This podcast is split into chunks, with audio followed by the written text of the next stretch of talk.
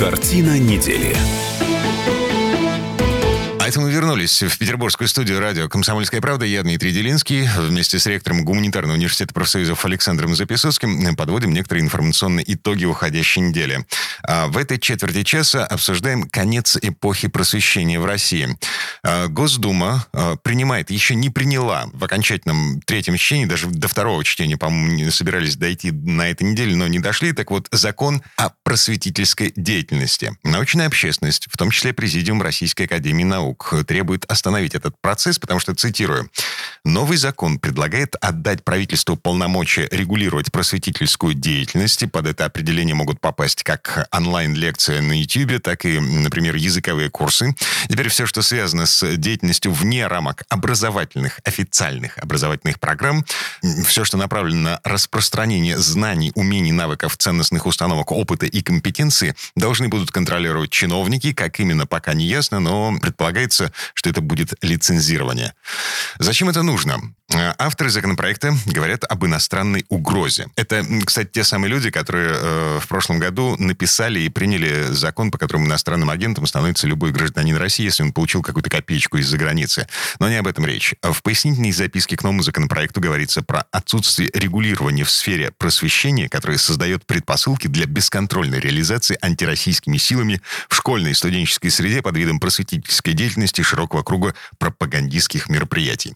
То есть, э, что получается? Охранители побеждают. Э, наша страна окукливается в очередной раз теперь уже в научной сфере. Нет? Дмитрий, вот у меня такое ощущение, что вдруг вдруг, я это не, не, не сразу заметил. Значит, э, вы смотрите на жизнь глазами российской пятой колонны. Чудесно. Если вы задаете мне эти вопросы а. для того, чтобы, так сказать, полемический градус поднять нашей дискуссии, я это понимаю. Александр а вот если вы всерьез эти вопросы задаете, будучи убежденным, что в этом есть какой-то резон, э, это уже тогда другая история. Но мне очень интересно поговорить с вами на эти темы, и если вы инакомыслите, мыслящий и думаете об этом совершенно не так, как я. Я цитирую а, официальное письмо Президиума Российской Академии Наук. О, если позволите, с этого места я, как член Российской Академии Наук, выскажу вам свое мнение. Так. Оно заключается в том, что, ну, я, наверное, уже скоро, по-моему, десятилетие отмечу с момента избрания в Российскую Академию Наук.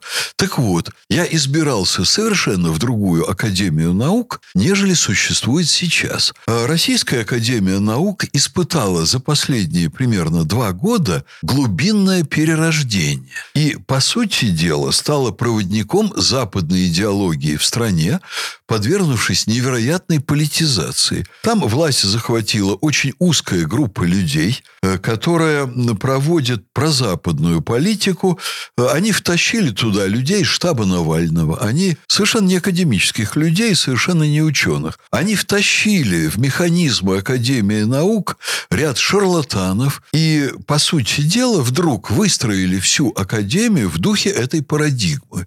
Российская Академия наук сегодня пытается выступать от э, имени научного сообщества страны, уже абсолютно не обладая на это, ну, скажем так, мандатом доверия. 1178 э, специалистов да. подписались под декларацией ученых и популяризаторов науки против законопроекта вот, о просветительской вот. деятельности. Если вы заметили, заметите, то там одни и те же люди ставят подписи под этими вещами.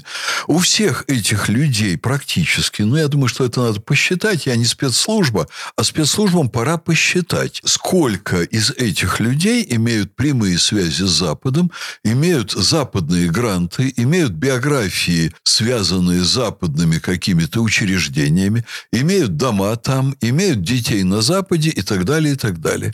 И вот в этом на сегодня уже надо очень очень серьезно разбираться. Э, сейчас существует несколько фейковых организаций, поддерживаемых Российской Академией Наук. Диссернет, вы э, считаете? Диссернет, это само собой, я про него тоже mm. пару слов скажу. Диссернет – это э, инструмент, с помощью которого прозападное лобби на сегодня захватило власть в Российской Академии Наук, подмяв под себя всех остальных через специфические механизмы, которые там существуют. Сегодня нельзя стать избраться в Российскую Академию Наук или членкору перейти в академики, э, если ты не одобрен неким Заякиным, соратником Навального, человеком, который когда-то э, лет э, много тому назад написал пять третьестепенных научных работ и защитился, получил степень кандидата наук, и дальше не занимался наукой. А дальше он поездил по Западу, а дальше он приехал с Запада уже человеком, который легко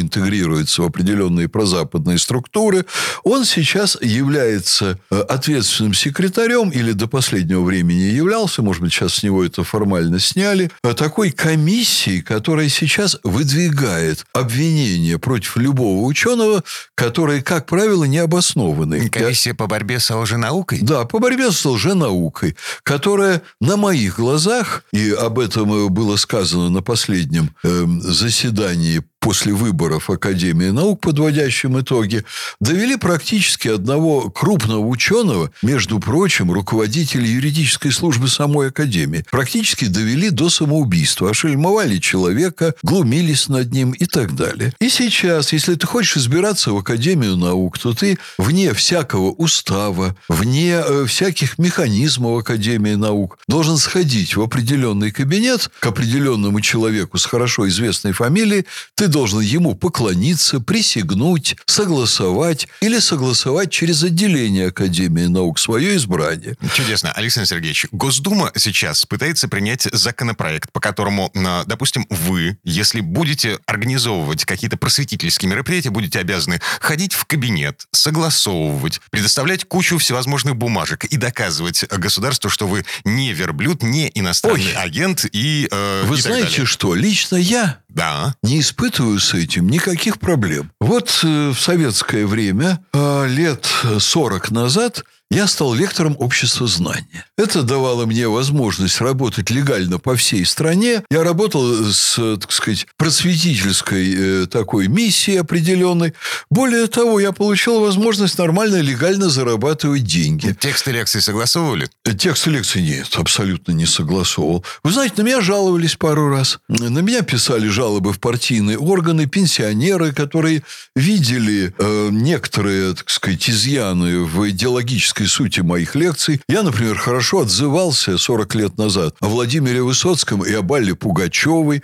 Вот. Меня приглашали в определенные кабинеты, со мной беседовали. Я излагал свое видение, рассказывал о том, что там было. На этом все заканчивалось. Контроль общественный в той или иной форме должен быть. А это будет государственный, не общественный контроль. И тут а... уж как договоришься? Нет, что такое как договоришься? Вы знаете, на BBC есть. Вот это вот э, такая вот, понимаете, штаб-квартира британской свободы слова. Там есть лорд-цензор, который, значит, смотрит, если кто-то из журналистов что-то делает неправильно, он обращается к руководству BBC, его убирают. Это государственная корпорация. Да, конечно, государство. Или частная, а с государственным это, это, это финансированием. Это, это государственная корпорация. Академия наук, между прочим, это государственная корпорация. О, а, да. а у нас автономность науки э, как бы уже отменилась? Автономность науки? Нет, конечно, не отменилась. В очень широкой степени не отменилась. Но посмотрите, о какой автономии наук можно говорить, когда Академия наук берет некоего доктора наук господина Гельфанда, председателя ученого совета в одном из научных институтов, э, вводит его в состав комиссии, которая шерстит академиков, там, членкоров и так далее. Он от имени Академии теперь, козыряя своим положением в этой комиссии, начинает ездить по всей стране с так называемыми просветительскими лекциями. Вот, выступает, выступает, выступает, выступает. Потом оказывается, что он сам шарлатан. Оказывается, что он сам диссеродел. Это из диссернета, господин. Его ловят на создании фальшивых диссертаций, нарушающих при защите все абсолютно нормы. А далее выясняется, что его финансируют, его поездки по стране, те же самые структуры, которые финансируют поездки господина Навального, например, за границу в Германию на лечение. Значит, типа Зимина, типа там есть еще один деятель, которого тоже сейчас свели в комиссию Академии наук, которая говорит, что вот Зимин уехал, я сейчас выполняю в России его функции. То есть, э, по большому счету, э, Александр Сергеевич, вы за вот этот закон, который заставит ученых получать справки у государства. Эм, Почему справки? Разрешение на то, чтобы выступить с лекцией вне образовательной программы. Для настоящего ученого получить разрешение выступать вне образовательных программ должно быть очень легко правительство Мишустина вполне в состоянии э, создать одно окно единое электронное, куда там э, человек с высшим образованием там сможет направить там свою заявку, получить такую лицензию, и слава богу, вот это вот так должно быть сделано. Может быть, это не будет так сразу сделано. А вот дальше должна быть возможность у граждан на такого человека пожаловаться и предмет жалобы должен быть рассмотрен, и человек должен быть лишен лицензии. Mm-hmm. Вот. Но это у нас, понимаете, ассоциируется со стукачеством. Это у нас как-то не в традиции. Я вот даже не помню, когда я писал жалобы. Но вообще-то нам надо создавать культуру обращения жалобами. Как я уже вам сказал, на меня на самого жаловались пенсионеры за Высоцкого и Пугачева. Надо создавать культуру рассмотрения жалоб. И ни в коем случае нельзя давать э, наемникам Запада возможность бесконтрольно работать с нашей молодежью. Это совершенно очевидно. Ведь когда наша молодежь начинает драться с полицией, их к этому не жизненный опыт привел, и их к этому привело сочетание детского максимализма с ценностями и идеями, которые им навязаны в России через пятую колонну Запада. Слушайте, к вопросу воспитания молодежи и о влиянии запретов на воспитание молодежи. Давайте вернемся через пару минут. Эм, у нас сейчас немного рекламы. Картина недели.